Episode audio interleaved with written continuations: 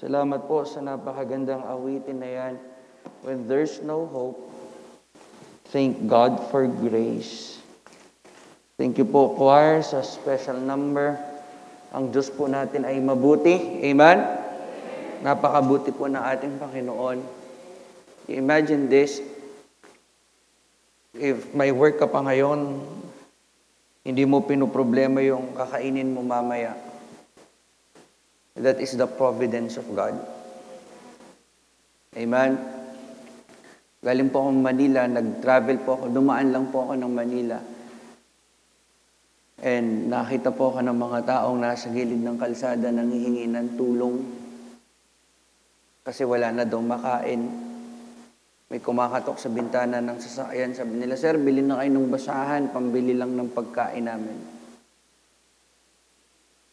You imagine, you imagine the place kung saan nilagay ka ng Panginoon ngayon. In the midst of pandemic, you have peace. Specifically, you have peace with God through our Lord Jesus Christ. And that is something to thank God for. Amen? We tend to, we tend to count the goodness of God through the things na meron po tayo. We tend to look at the material things that we have. But the greatest thing po na nakakaligtaan natin is if you have the assurance of heaven, that's the greatest blessing na meron po tayo. Amen. We will leave this, this world sooner or later, but to have the assurance of heaven, if there's no hope, thank God there's grace. If you have your Bible, please open in the book of Exodus chapter 6. Exodus chapter 6. Magandang umaga po sa ating lahat. Sa mga nanonood po sa live streaming po natin, magandang umaga po sa inyo. And I hope you are all doing well by the grace of God. Now, if you have your Bible, please open in book of Exodus chapter 6, beginning from verse number 1 hanggang verse number 8. And if you're able, tayo po lahat ay tumayo as we read the words of God. We have a wonderful Sunday school service and sharing and preaching of the words of God. The word of God is always a blessing. Amen? Now, ulitin ko po to ha. Kung may sasakyan po kayo, pwede nyo pong i-park hanggang doon. Kasi crowded na po dito eh. Kung sala-salapid na po, siguro by next Sunday, we should assign somebody to, to take care of the parking. Talaga pong pinagpapala ng Panginoon yung mga miyembro, no? May pumasok, naka-Fortuner, yung iba naka-Innova, yung iba naka-Rush, yung iba naka-Montero, yung iba naka-Wigo. Basta ang dami na pong sasakyan sa labas eh. Dati, di ba? If you'll remember, di ba, Kuya Edison, dati, kotseng puti na tinutulak o kaya si Pula. Di ba? Pero ngayon, you look at what the Lord hath done sa bawat isa. Indeed, He hath done all things well. Now, Exodus chapter 6, ang Exodus po, ang theme po niyan is about exile. It's about the exit of Israelites sa Egypt. Ang sabi po ng verse number 1, Then the Lord said unto Moses, Now shalt thou see what I will do to Pharaoh. For with a strong hand shall he let them go, and with a strong hand shall he drive them out of his- land. And God spake unto Moses and said unto him, I am the Lord. And I appeared unto Abraham, unto Isaac, unto Jacob by the name of God Almighty. But by my name, Jehovah, was I not known to them. And I also I, oh, I have also established my covenant with them to give them the land of Canaan, the land of their pilgrimage wherein they were strangers. And I have also heard the groaning of the children of Israel, whom the Egyptians kept in bondage, and I have remembered my covenant. Wherefore say unto the children of Israel, I am the Lord, and I will bring you out from under the burdens of the Egyptians, and I will rid you out of their bondage, and I will redeem you with a stretched out arm and with great judgments.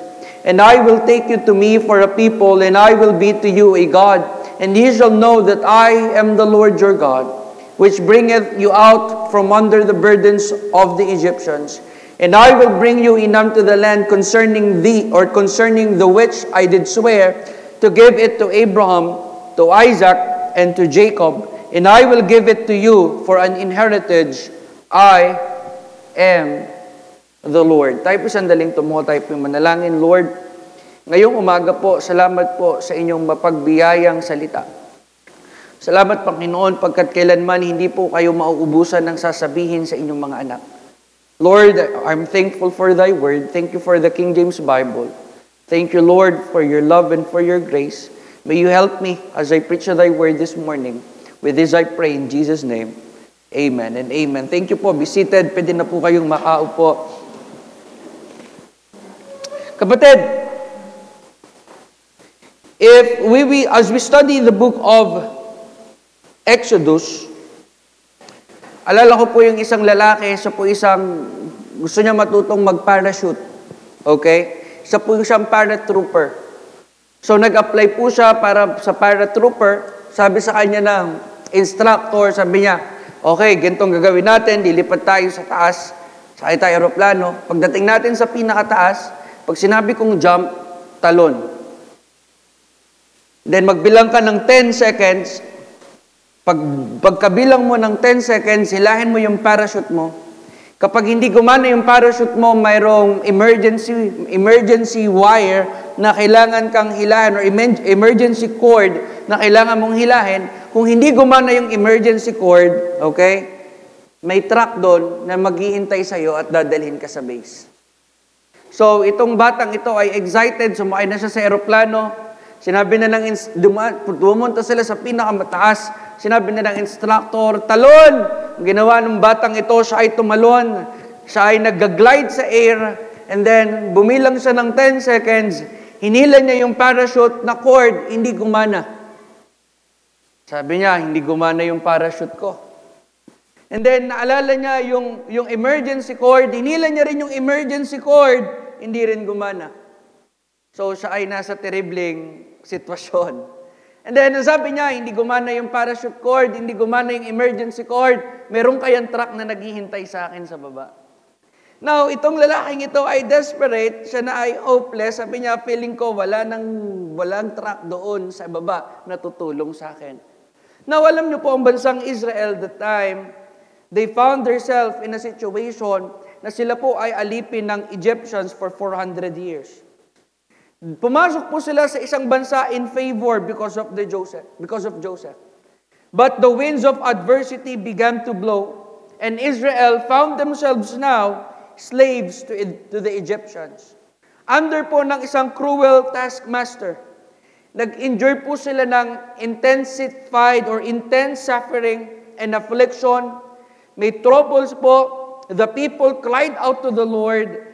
God heard their cries and raised up an unlikely deliverer. God sent Moses, isang 80-year-old na fugitive from the law to lead Israel out of Egypt. Now, dumating po itong si Moses. Kinonfront niya po si Pharaoh. Ang sabi niya kay Pharaoh, you release the people of God in Exodus chapter 5 in verses number 1 to 5. Pero ang ginawa ni Pharaoh, hindi niya po tinanggap. Tinanggihan niya si Moses. Yung demand ni Moses na palayain ang bansang Israel, hindi po yun tinanggap ni Pharaoh, bagkos lalo pong pinahirapan ni Pharaoh ang bansang Israel. Now, in Exodus chapter 5, in verse number 6 to 23, ang Israel ay burdened to the point of breaking. Pumunta sila kay Moses, and si Moses pumunta sa Panginoon. And when he does, ang Panginoon po ay may instruction kay Moses. Ang sabi ng Panginoon, you comfort the people of Israel. Now, pero imbes na lalong makatulong, lalo pang bumigat yung trabaho na binigay ni Pharaoh sa bansang Israel. They feel burdened. They were burned out. Sila ay depressed. Sila ay desolate. Sila ay wasak na wasak. Alam nyo kapatid, it may be that some here are burdened in your life. Maring yung parachutes are not opening. Maaring yung emergency cord is not opening. Maaring yung truck are missing. But if you are, I believe that these great words to Israel can give you some hope as well. I want to preach the thought this morning about the God who cares. The God who cares. Number one, He cares about your frustrations. He cares about your frustrations. Ang Israel po this time or that time or those times, Ang Israel po ay under both burdens and bondage. May pagkakaiba po yung burden sa bondage. He cares, una, He cares about your burden. Sabihin nyo nga po, burdens. Now, pag sinabi nating burdens, ito po yung mga bagay that trouble us. Ito po yung mga worries natin. Ito po yung mga concerns natin. Ito po yung mga problema natin. At bawat isa po sa atin, tayo po ay may burdens. Tayo po ay may daladalang problema. Tayo po ay may anxiety na kinakaharap. May mga burdens po tayo sa buhay na para bang may nakikinig ba? Paano bang gagawin natin dito? Anong kailangan kong gawin dito? Ang bansang Israel, sila'y alipin for 400 years. And then nung dumating si Moses, imbis na gumaan, lalong bumigat. Imbis na makatulong si Moses, pakiramdam nila, lalong naging mabigat. Kaya nga itong bansang Israel, hindi na sila nakikinig kay Moses in chapter 6. Bakit? Natakot na sila na imbis na gumaan yung problema nila, lalong bumigat ang problema nila. Let me tell you this, Ngayong umagang ito, ang Diyos po natin ay may pakialam sa bawat problema, sa bawat kabigatan, sa bawat kapigatian, sa bawat pagluha, sa bawat kinakatakutan, sa bawat concern po natin, may Diyos po tayo na may pakialam. Anong sabi po ng Biblia in Exodus chapter 6? And I have remembered my covenant. Naalala ng Panginoon ang kanyang pangako kay Abraham. Naalala ng Panginoon yung kanyang pangako kay, kay Jacob. Naalala ng Panginoon ang kanyang pangako kay Isaac at nung naalala niya yon, siya ay may ginawa para palayain ang bansang Israel. At ang nakalagay po dito in chapter 6, I am the Lord. It is capital L, capital O, capital R, capital D. It speaks of Jehovah. Ito yung pangalan ng Panginoon. This is the personal name of God. At mayroon siyang covenant. At ang kanyang ginamit ay kanyang sariling pangalan. Let me tell you this. Sa batas po, kapag hindi mo tunay na pangalan ng ginamit, yung covenant na yan, yung, ah, yung, yung ah, kasunduan na yan is void. I mean, hindi po katanggap-tanggap yan. Bakit? Eh, hindi mo tunay na pangalan eh. Halimbawa, sa marriage certificate, hindi mo tunay na pangalan yung ginamit mo, hindi po tatayo yung marriage certificate na yon. Void po. Invalid po yung certificate na yon. Invalid yung kontrata kapag hindi tunay na pangalan yung ginamit. In here, in Exodus chapter 6, ang sabi ng Diyos kay, kay, kay Moses, I am the Lord. I am Jehovah. Ginamit ng Panginoon ang kanyang Yahweh ginamit ng Panginoon yung I am the Lord, I am Jehovah para ipakita sa kanila, this is a true covenant. I will do exactly kung ano yung pinangako ko because I am the Lord. 39 times ginam- binagit yung I am the Lord sa Word of God. Itong capital L, capital O, capital R, capital D, 39 times to ginamit. And mostly ginamit to sa Genesis, Exodus, Leviticus, Numbers, Deuteronomy. Because these five books of the Bible, it speaks of the covenant of God to His people. Let me tell you this, ang Panginoon may pangako din sa iyo. Ang pangako ng Panginoon that He will never leave you nor forsake you because He cares about your burdens, casting all your cares upon Him, for He careth for you. He cares about your burdens. He cares about your bondage. Ang bansang Israel ay alipin. Sila ay alipin ng mga bagay that's beyond of their control. Whether maaring ikaw ay alipin din ngayon, alipin ka ng tao, alipin ka ng droga, alipin ka ng kasalanan, o alipin ka ng pag-uugali na dapat wala ang isang mananampalataya. Baka hanggang ngayon pinaglalabanan mo pa rin ang pornography. Baka hanggang ngayon alipin ka pa rin ng drugs. Maari ngayon alipin ka pa rin ng, ng alak. Maari ngayon alipin ka pa rin ng sigarilyo. Pero kung ikaw ay tin- mayroon ng personal na relasyon sa Panginoon, pinalaya ka na ng Panginoon. Saan? Sa pagkaalipin sa kasalanan. You are no longer bondage of sin. We are no longer under the power of sin. But we are now under the grace of God. Praise the Lord. He cares about your frustrations. Ang daming frustration ngayong panahon na to. May plano kang kasal pero hindi ka makapagpadami ng tao. Bakit? Because of COVID-19. Pangarap mong matapos na yung kurso ngayong taon pero hindi natapos because of COVID-19.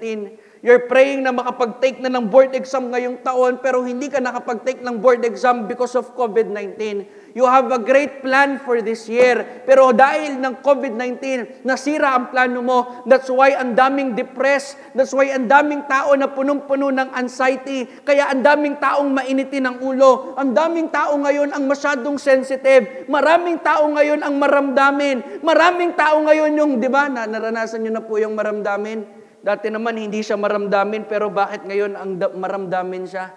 Bakit dati hindi naman to nakikitang umiiyak, pero bakit ngayon ang lungkot-lungkot niya? Bakit ngayon? Kapatid, sometimes kailangan din tayong umunawa sa mga tao. Hindi dapat lagi ikaw ang unawain. Dapat dumating din na ikaw ang umunawa sa kanila. Dati yung asawa mo, hindi naman lagi mainitin ang ulo. Pero bakit nung nagka-COVID-19, parang lagi nang mainit ang ulo? Alam niyo po ba, ang COVID-19 ay hindi lang po physical ang naapektuhan, but mental ang naapektuhan ng COVID-19. Bakit ito laging mainisin? Bakit lagi siyang nagagalit? Maraming tao ngayon full of frustrations. Nakaka-frustrate, kapatid. May kausap akong pastor nung isang araw, ang sabi niya sa akin, Pastor, I'm already burned out. Gusto ko na mag-quit sa gawain. Pagod na pagod na po ako sa COVID-19. May mga members po akong hindi nakikinig. May mga members po akong hindi na nagbibigay. May mga members nang hindi pumupunta sa church. I'm already frustrated. Ang sabi ko sa kanya, you keep looking unto Jesus, the author and the finisher of our faith, who for the joy that was set before him, endured the cross, despising the shame, and is set down at the right hand throne of God. Unawain natin yung Hebrews chapter 12 in verses number 1 to 2. Anong sabi ng Biblia? Hebrews chapter 12 in verses number 1 to 2. Anong sabi ng Word of God? Ang sabi ng Word of God, Wherefore saying, we also have a great cloud of witnesses. Let us lay aside every weight. Isantabi natin yung lahat ng bigat, yung kasalanan which doth so easily beset us, and let us run with patience the race that is set before us. Kung bakit sinabi ng Biblia na tumakbo tayo ng may pagtitiis, tumakbo tayo ng may pagtsatsaga, tumakbo tayo na nagpapagal. Bakit? Because the devil will try everything that he can para manghina ka, para manlupaypay ka, para manlamig ka. Eh, pastor, anong kailangan kong gawin para tumakbo ng may pagtsatsaga, para tumakbo ng may katapatan, para magpatuloy sa lakad pananampalataya? Ang sabi ng Hebrews chapter 12 verse 2, you keep looking unto Jesus, the author and the finisher of our faith. Teka lang, hindi po doon lang natapos na tumingin ka kay Kristo. Kasi yung maraming nagsabi na tumingin ka lang kay Kristo, wala na po ngayon. Hindi po doon natapos. Siya sa atin natin, itong salita ng Panginoon. You look, keep looking unto Jesus, the author, the finisher of our faith. Tumingin ka sa Panginoon.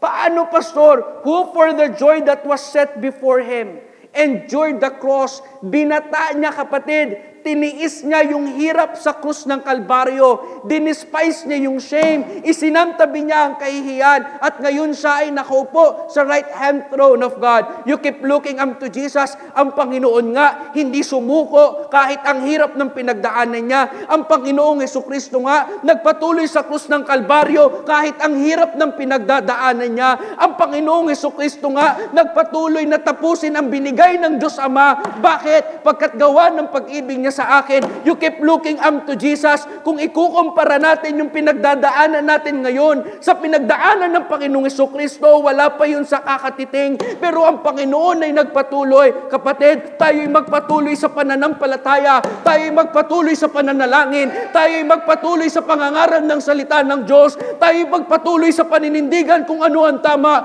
Tayo'y magpatuloy sa pagbibigay. Tayo'y magpatuloy na magmahalan sa pangalan ng Panginoon.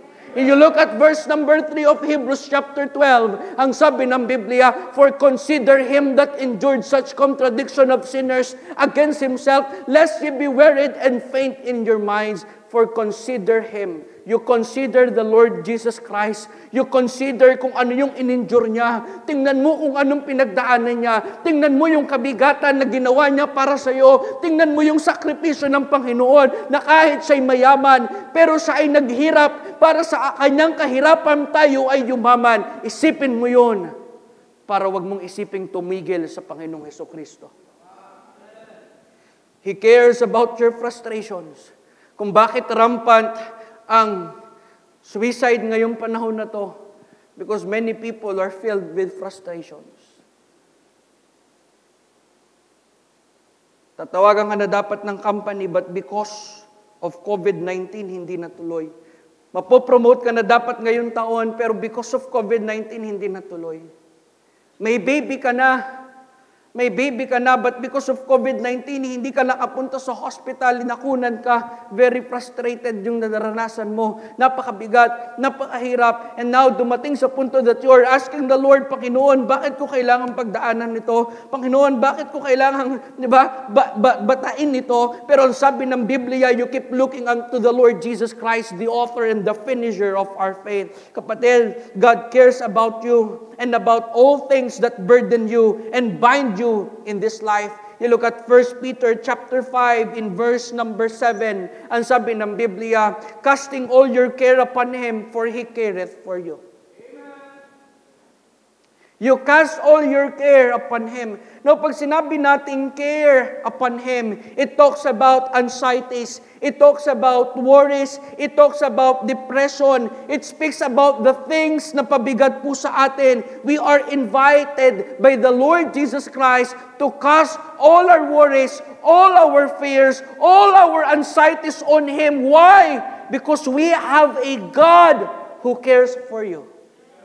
Huwag mong saliri, sarilinin, kapatid. Huwag mong, huwag mong sabihin, pasan mo ang daigdig pagkat hindi. Huwag kang maawa sa sarili mo with the things going on in your life because you have a God who can. We have a God who can heal the sick. We have a God who can give you hope. We have a God who can provide all your needs. We have a God, and if you have a God as your shepherd, there's nothing that you will want. Because He will make you to lie down in green pastures. He will lead you beside the green pastures. Kapatid, we have a God who can. Di natin niya ang dagat na pula. He provided manna from heaven. Binigyan niya ang bansang Israel ng pillar of fire and pillar of clouds. And in the New Testament, ang Diyos natin nagpagaling ng may karamdaman. Ang Diyos natin nagbigay ng sight sa isang bulag. Ang Diyos nagpagaling ng pipit bingi. Ang Panginoon nagliligtas. Ang Panginoon gumagawa ng himala. Ang Diyos nagbuhay ng mga patay. Kapatid, we have a God who can. And He cares about your frustrations in life. Maring frustrated ka sa anak mo. Bakit ba ganito yung anak ko? Wala nang inatupag maghapon kundi mag-ML. Bakit ba yung anak ko hindi malang naghuhugas ng pinggan? Bakit ba yung anak ko hindi kagaya nung kap- anak ng kapitbahay ko, napakatalino? Bakit yung anak ko parang bulaklak? Alam niyo pa yung bulaklak? Ayun na po yun. Bakit yung, maring frustrated ka sa asawa mo, bakit ba yung asawa ko, yung, bakit, bakit ba ganito yung asawa ko, parang napaka-insensitive sa nararamdaman ko. Lumipas na ang, lumipas na ang anniversary namin, hindi man lang ako binate. Maring frustrated ka with so many things. But we have a God who cares about your frustrations. You look, up, you look at Hebrews chapter 4 in verses 15 to 16. Hebrews 4, 15 to 16. For we have not an high priest which cannot be touched by the, with the feeling of our infirmities, but was in all points tempted like as we are, yet without sin. Verse 16. Let us therefore come boldly unto the throne of grace, that we may obtain mercy and find grace to help in time of need. Kapatid, the best thing that we do or that we can do in times of need is to come boldly unto the throne of grace. Ang pinakamabisang bagay na panlaban natin, hindi po vaccine, but prayer. Let us therefore come boldly unto the throne of grace. How can I come boldly unto the throne of grace? We have a high priest which was not touched by the feelings of our infirmities. We have the Lord Jesus Christ. At ang sabi ni Nehemiah, the joy of the Lord is our strength.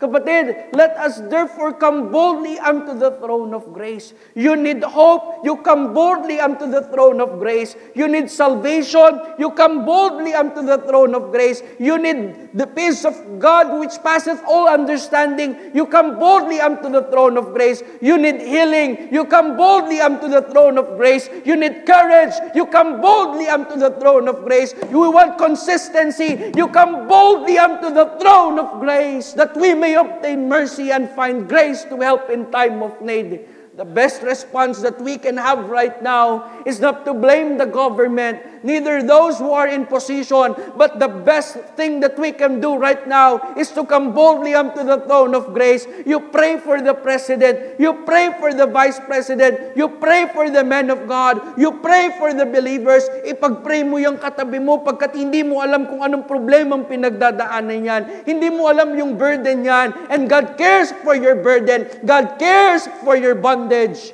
And let us therefore come boldly unto the throne of grace.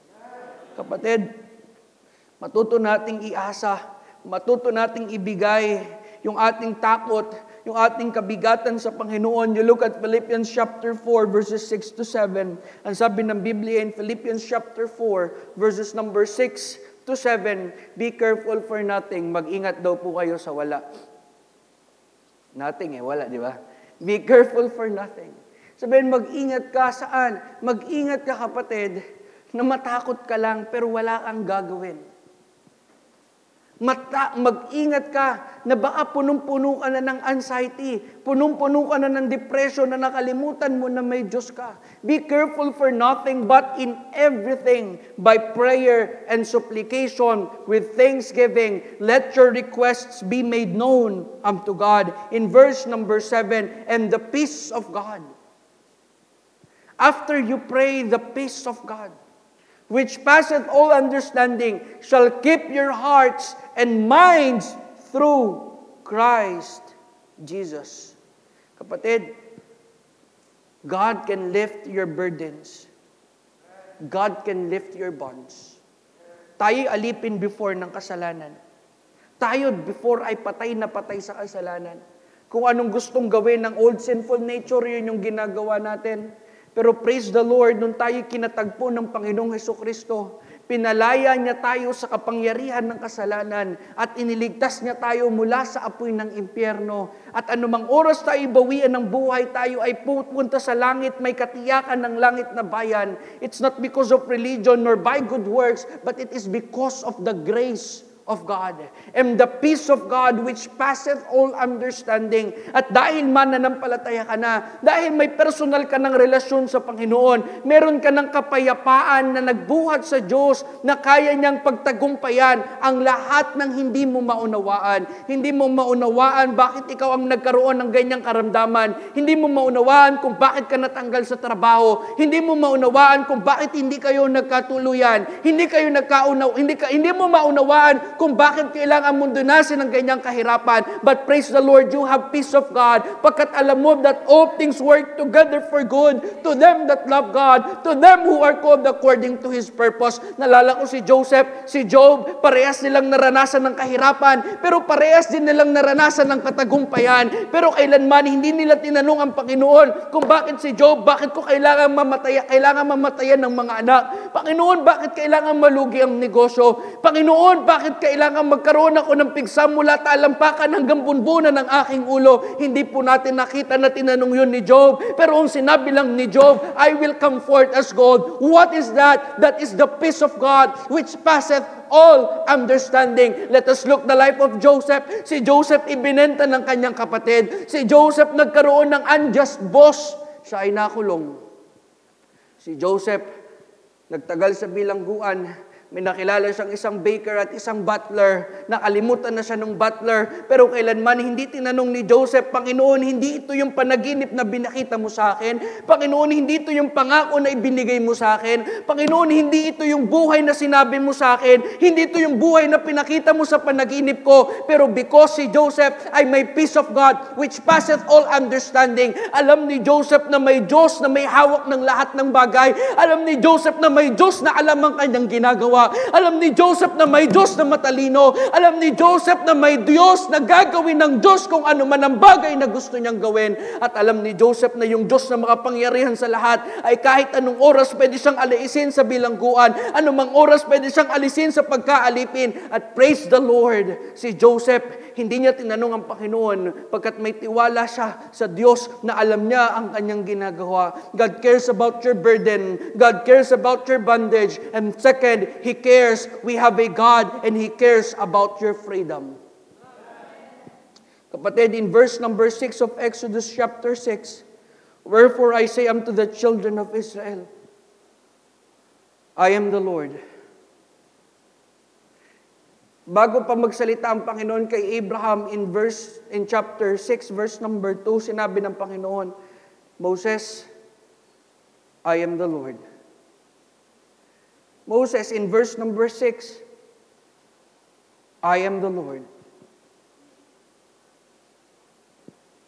I will bring you out from under the burdens of the Egyptians, and I will rid you out of their bandage, and I will redeem you with a stretched out arm and with great judgment.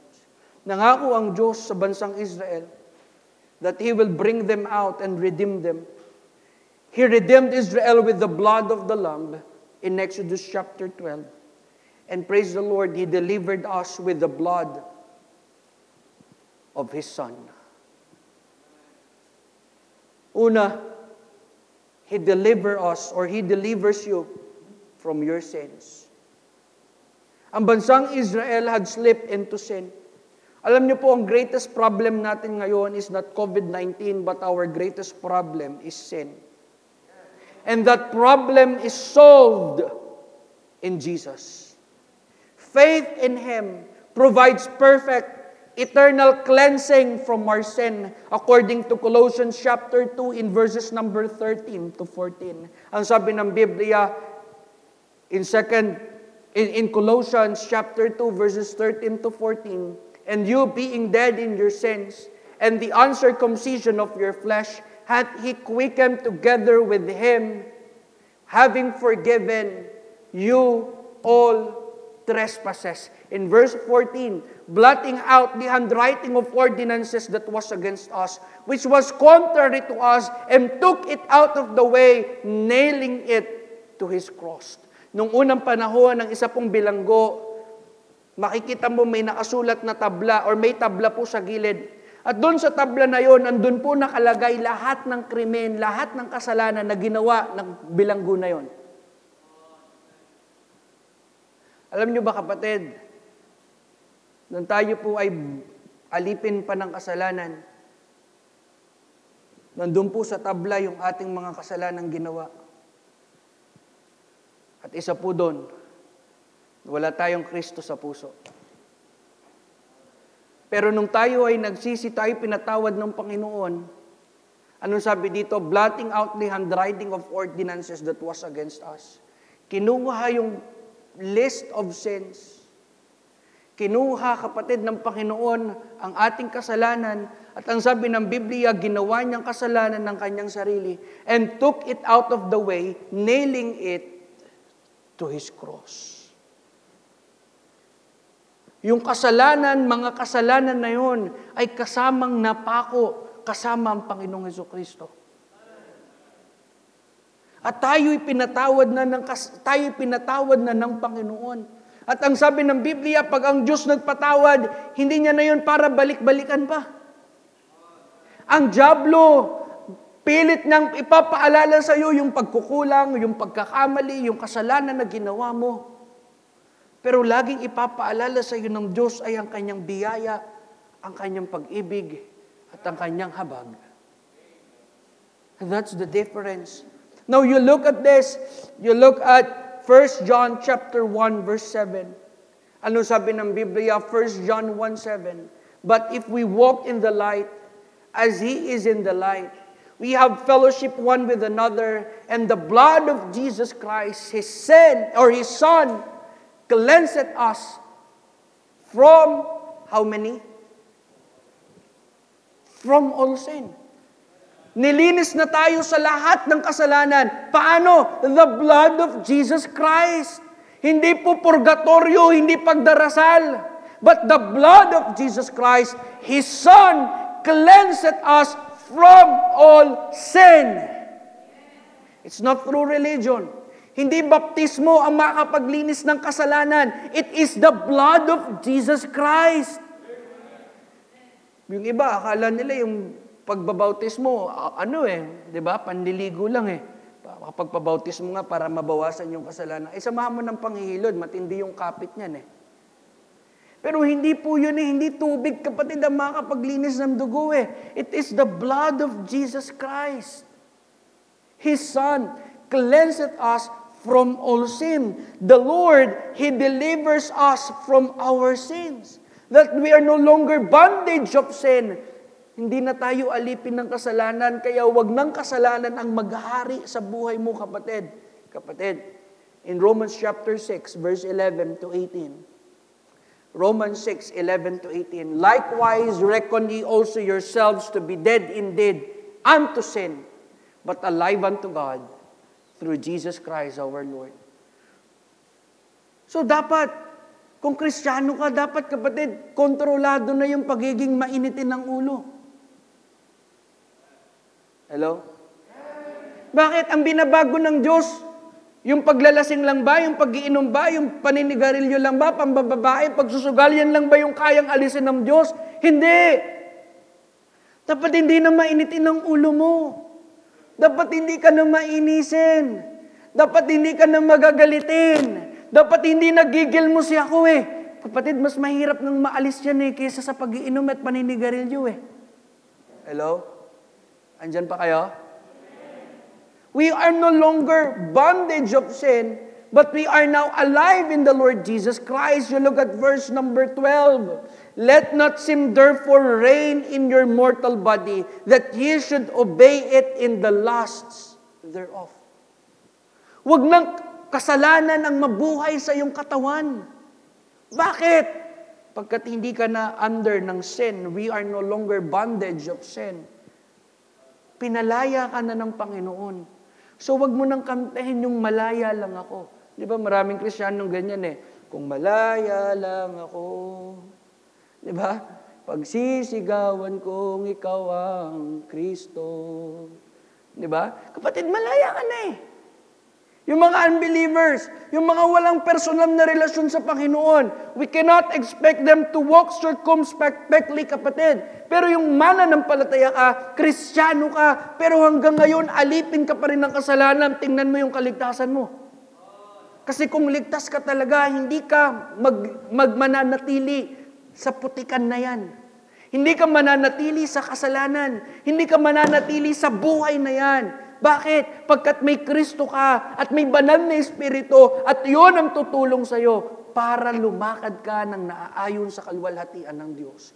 In verse number 13 of Romans chapter 6, Neither yield you your members as instruments of unrighteousness unto sin, but yield yourselves unto God, as those that are alive from the dead, and your members as instruments of righteousness unto God. Now you listen carefully. You, you, you think of this.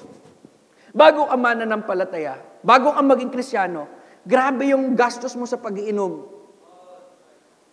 Grabe yung gastos mo sa paninigarilyo. Magkano ang stick ng sigarilyo?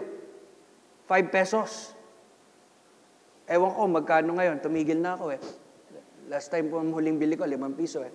Iba, 5 pesos. Makaka, makakailang kahon ka. Makakailang pakete ka sa loob ng isang araw. Isa. Sabihin natin, minimum ng isa. Ilang stick ang meron sa isang pakete? 20. Tama ba?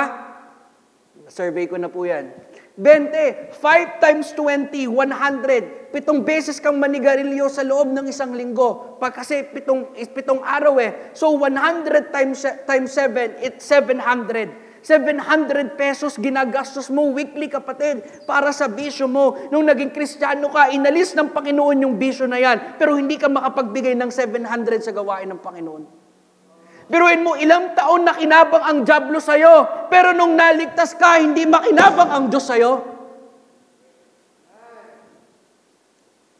Biruin mo kapatid, ang tagal na kinabang sa iyo ang Diablo sa mga gastos mo, sa alak, sa pagsusugal. Grabe, nag, di ba, gabing-gabi na, nagsiswimming ka pa din eh. Yung iba nagpapiano. Sa ulo mo na nga yung sinasabi, okay, letra ng B. Di ba? Okay, unat na unat, uno. Di ba, kapatid? Ilang taon kang pinakinabangan ng Diablo. Tapos nung naligtas ka, at thankful ka, sabi mo, hindi ka mapakinabangan ng Diyos. Hindi ka magpagamit sa Diyos. Neither yield ye your members as instruments of unrighteousness unto sin. Dapat kapatid, ang Diyos na yung gumagamit sa iyo. Dapat ang Diyos na yung nalulugod sa iyo. Kung dati hindi ka nagkikwenta ng ginagastos mo sa pag-inom, sa paninigarilyo, sa pambababae, sa pannalalaki, sa pagsusugal, tapos ngayon, kinikwenta mo yung binibigay mo sa gawain ng Panginoon. Di ba? Parang mas nakakahiya naman yon. Anong pakinabang ang nakuha mo sa Diablo? At anong binigay sa iyo ng Diyos para pagdamutan mo siya? Naisip na po kayo? Kapatid, pinalaya tayo ng Panginoon eh. He cares about your freedom. Ang bansang Israel alipin sa Egypt. Ang Panginoon gumawa ng paraan para mapalaya ang bansang Israel. The same with us. Ang Diyos ang gumawa ng paraan para mapalaya tayo sa kasalanan. Pangalawa, sa ang gumawa ng paraan para mapalaya ka sa pagkaalipin sa kasalanan. We can be a slave to sin, but other things can enslave us too. Baka nga ngayon alipin ka pa rin ng pera eh. Baka ngayon alipin ka pa rin ng ML eh.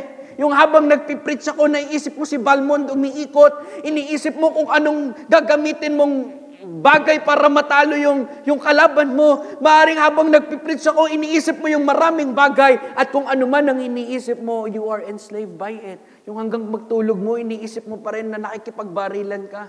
Yung nasa Call of Duty ka pa rin. Naglalaro ka pa rin ng Valorant. Yung pakiramdam mo, talagang, di ba, naalala nyo po, pagkatapos mag-swimming, pag uwi mo ng bahay, pakiramdam mo, umaalon pa din. Maraming kabataan ganyan kapatid. Hanggang pagtulog, punong-puno ng paglalaro ang isipan. Pero nakalungkot, di lang kabataan, pati tatay, atin lang yun ha. Tapos sabihin pa ng tatay, alam ko, wag kang maglaro niyan. Eh, pati rin naman siya naglalaro. Hindi na nga kumakain eh, makapaglaro lang eh. Pinalaya na tayo ng Panginoon. Kapatid, ano ang umaalipin sa iyo ngayong oras na to? Just as He opened the prison doors para kay Peter, as He opened the prison doors para kay Pablo, He can open the bars of worry, He can open the bars of affliction and set you free. Maring alipin ka ng pagkatakot ngayon. Pag natatakot ka, wala kang kayang gawin eh. Bakit? Natatakot ka eh. Maring alipin ka ng maling relasyon. Maring alipin ka ng immorality. Maaring alipin ka ng maraming bagay ngayong umagang ito. Kapatid, kaya kang palayain ng Diyos dyan. All you have to do is you cast your burdens upon Him, for He careth for you. He cares about your frustrations. He cares about your freedom. He cares about your fellowship. He cares about your fellowship. You look at verse 7 of Exodus chapter 6. And I will take you to me for a people, and I will be to you a God. And ye shall know that I am the Lord your God, which bringeth you out from under the burdens of the Egyptians. Now, kapatid, God would use the afflictions of Israel, yung kinaharap ng bansang Israel, para lalong mapalapit ang bansang Israel sa Kanya. para makita ng bansang Israel ang kapangyarihan ng Diyos, para maranasan ng bansang Israel ang kapayapaan na galing sa Diyos, para makita ng bansang Israel ang presensya ng Diyos. Kapatid, God will use our trials para lalo tayong mapalapit sa Kanya. Paano, Pastor? Una, He provides personal fellowship. Ang gusto ng Diyos is intimacy with His people. The trials of life are designed to drive us into His arms. Kapatid, hindi ka para saktan ng Panginoon, kundi ang gusto ng Panginoon is to develop you para umasa ka sa Kanya, para matuto ka sa Kanya, para lalo mo siyang mahalin. God, great faith, you listen to this, great faith is shaped on the anvil of affliction. Great faith is shaped on the anvil of affliction. Kung si Daniel hindi itinapon sa lion's den, mararanasan kaya ni Daniel, makikita kaya ni Daniel na kaya pala ng Diyos patikumin yung bibig ng leon? Sa tingin nyo, yes or no? Mararanasan kaya ni Daniel na, makikita kaya ni Daniel na kaya pala ng Diyos patikumin yung bibig ng leon? Hindi niya mararanasan yun kung hindi siya dumaan or itinapon sa lion's den. Si Shadrach, Meshach, and Nashach, Abednego. Nung tinapon sa burning fiery furnace, kung hindi sila itinapon doon, may experience kaya nila na kaya pala silang ingatan ng Diyos kahit nasa gitna sila ng apoy. Hindi nila masasabi yon kung hindi nila na-experience yon. Tama? O ito, kung walang Red Sea, masasabi ba ng bansang Israel, ay kaya palang hatiin ng Diyos yung Red Sea? Hindi, bakit? Walang Red Sea eh. Kung may tubig na, masasabi ba ng bansang Israel, ay kaya palang magpalabas ng Panginoon ng tubig galing sa, galing sa bato? Hindi nila may experience yun. Why? Eh, andun eh. Hindi nila may experience kung wala ang Red Sea. Hindi nila may experience yung pillar of clouds and pillar of fire kung wala sila sa wilderness. Hindi nila ma-experience yung damit nila hindi naluluma, yung sapatos nila umaayon sa, sa, sa size ng paa nila, hindi naluluma ang damit, yung sapatos nila hindi rin naluluma. Kapatid, hindi nila ma-experience yun kung wala, sa, wala sila sa disyerto. Hindi nila may experience na kaya silang ingatan ng Diyos kahit yung Egyptians, nag, hindi na nila alam ang dapat nilang gawin nagkukumahog na sila, dumating yung locust, nagkaroon ng, ng plagues ang Panginoon, namatay yung firstborn. Hindi may experience ng bansang Israel na kaya silang ingatan ng Diyos kung hindi dumating yung mga salot na yun. Andyan pa kayo? The same with you. You will never experience the greatness and the goodness of God kung hindi ka dadaan sa disyerto ng buhay kung walang afflictions, kung walang problema, hindi ka iiyak sa Panginoon eh. Pero yung maranasan mo yung biyaya ng Panginoon sa gitna ng kabigatan na pinagdadaanan mo, talagang maiiyak ka, lalo mong maa-appreciate ang Diyos eh. Panginoon, grabe naman. Burger lang yung hiningi ko, Zarks yung binigay niyo. Hindi may experience nung Saripat woman yung provision ng Diyos. Kung hindi niya niluto yung last oil, yung last na patak ng oil, and then huling dakot ng, ng harina, hindi niya may experience yung providence ng Panginoon kung hindi niya sinunod ang Diyos. It is always easy to obey God kapag lahat ay okay. It is always easy to sing kapag everything is all right. But God cares for His fellowship with you. Kung bakit may trials, kung bakit may afflictions, for you to say that the grace of God indeed is sufficient. Hindi para, hindi para mag-self-pity ka. Hindi para tanungin mo ang Diyos. Hindi para ma-depress ka. Kaya inayaan ng Diyos na pagdaanan mo yan para lalo kang mapalapit sa Kanya. God cares about His fellowship, your fellowship. He provides personal fellowship. Second, He provides powerful fellowship. God would leave no doubt in their minds that He was their God. Na ang Diyos is working on their behalf. The many miracles would remove all doubt about His presence with His peoples. Gusto makakita ng himala? Sino po dito gusto makita ng himala? Taas po kamay. Niyo makita himala? Tingnan mo buhay mo. Di ba himala yan? Tingnan mo yung tsura mo ngayon. Di ba himala yan? Ano nga yung itsura mo kung hindi ka ligtas? Saan kaya yung pamilya mo kung hindi ka naligtas? Sa panahon ng pandemic 19, saan ka huhugot ng lakas kung hindi ka ligtas? Yung may katiyakan ka ng langit, yung pinatawad ka ng Panginoon, yung binabago ka ng Diyos, Himalayan kapatid. That's a miracle. And the greatest miracle ay yung iniligtas ka ng Diyos. Many people naghahanap ng himala. Gusto nila gumaling sila sa karamdaman. Naalala ko in Mark chapter 10, may isang bul- bulag doon. Ang pangalan ay Bartimaeus, anak na Timaeus. At nakita niya ang Panginoon ng Heso Kristo. Narinig niya, bulag nga pala, hindi niya nakita. Narinig niya ang Panginoong Heso Kristo ay nasa area. Siya ay sumisigaw, Jesus! In Mark chapter 10. Ang sabi ng mga tao kay Bartimaeus, huwag kang maingay, please. Huwag kang maingay.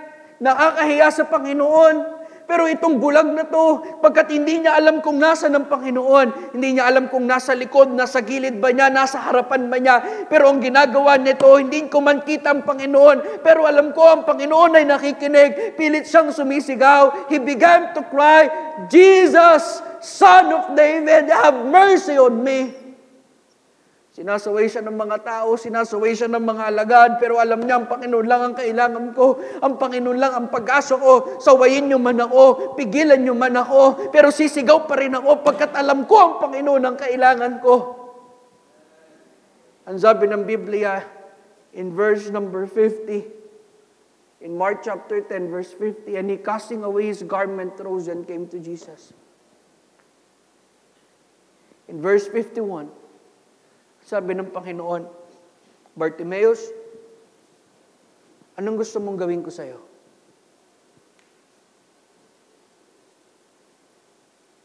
Hindi niya sinabing, Panginoon, gusto ko ng magic wallet na hindi nauubusan ng laman. Panginoon, gusto ko yumaman. Panginoon, gusto kong maging tanyag. Panginoon, gusto kong maging kilala. Kundi nung tinanong siya ng Panginoon Bartimaeus, anong gusto mong gawin ko sa'yo? Lord, that I might receive my sight. At ang sabi ng Panginoon in verse number 52, You go thy way, thy faith hath made thee whole. And immediately he received his sight and followed Jesus in the way. Tinanong siya ng Panginoon, anong gusto mong gawin ko sa'yo? Panginoon, gusto kong makakita. Dati, sabi nga kanina nung Sunday school natin, Pastor Alex, dati wala ka namang pakialam sa pag-church eh. Dati wala kang pakialam sa pananalangin eh. Dati nga hindi mo alam yung pagbabasa ng Bible, pero dahil binigyan ka ng spiritual sight ng Panginoon, na-enjoy mo na yung pag-awit sa Panginoon. Na-enjoy mo na yung pagbabasa ng Biblia. Na-enjoy mo yung preaching. Na-enjoy mo yung presensya ng Panginoon. That is the greatest miracle. He cares about His fellowship. Fourth, He cares about your future. Sinabi ng Panginoon sa bansang Israel, hindi lang para kanyang palayain, but you look at verse number 8 of Exodus chapter 6. And I will bring you in unto the land concerning the which I did swear to give it to Abraham, to Isaac, and to Jacob. And I will give it to you for an inheritance. I am the Lord. Now, ang kapangyarihan ng Diyos were not limited to deliverance lang ng Is- Israel from Egypt. Kundi gumawa din ng Diyos ng great promise or promises regarding their future. Gumawa siya ng mga pangako to us concerning our futures as well. Una, He has promised your future. Yung promise niya sa bansang Israel, you look at Deuteronomy chapter 6, verse 23. Ang sabi ng Word of God, Deuteronomy 6.23, And He brought us out from thence, that He might bring us in, to give us the land which is where? Unto our fathers. Ito pong Canaan land, ito po'y inihanda ng Diyos para sa bansang Israel. Kapatid, we have the same promise. Inalis tayo ng Panginoon sa pagkaalipin ng kasalanan and death so that we might enter into His heaven someday. Pinalaya ka ng Panginoon sa pagkaalipin sa kasalanan. Nagtagumpay tayo sa kapangyarihan ng, kasal- ng kamatayan by the grace of God para tayo ay pumunta sa langit sa mga sa darating na araw. Second, hindi niya lang pinaramis yung future, but second, He has prepared your future. Pinangako ng Diyos yung lupain na ito sa patriarchs kay Abraham, kay Isaac, kay Jacob. The land was prepared for Israel's arrival. At naghanda rin ang Diyos ng isang lugar para sa atin. What is that? Which is heaven. You look at John chapter 14 in verses number 1 to 3. Let not your heart be troubled. Ye believe in God, believe also in me. In my Father's house are many mansions. If it not so, I would have told you. I go to prepare a place for you. And as I go and prepare a place for you, I will come again, that where I am, there ye may be also. Let me tell you this, heaven is beautiful. Maganda po ang langit.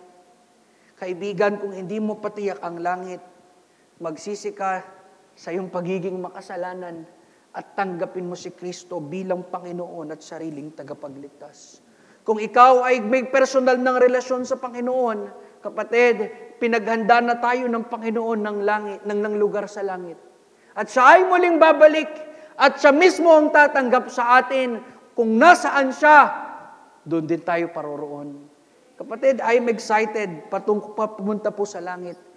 Isang awitin na hindi na natin naawitin sa langit is when we all get to heaven.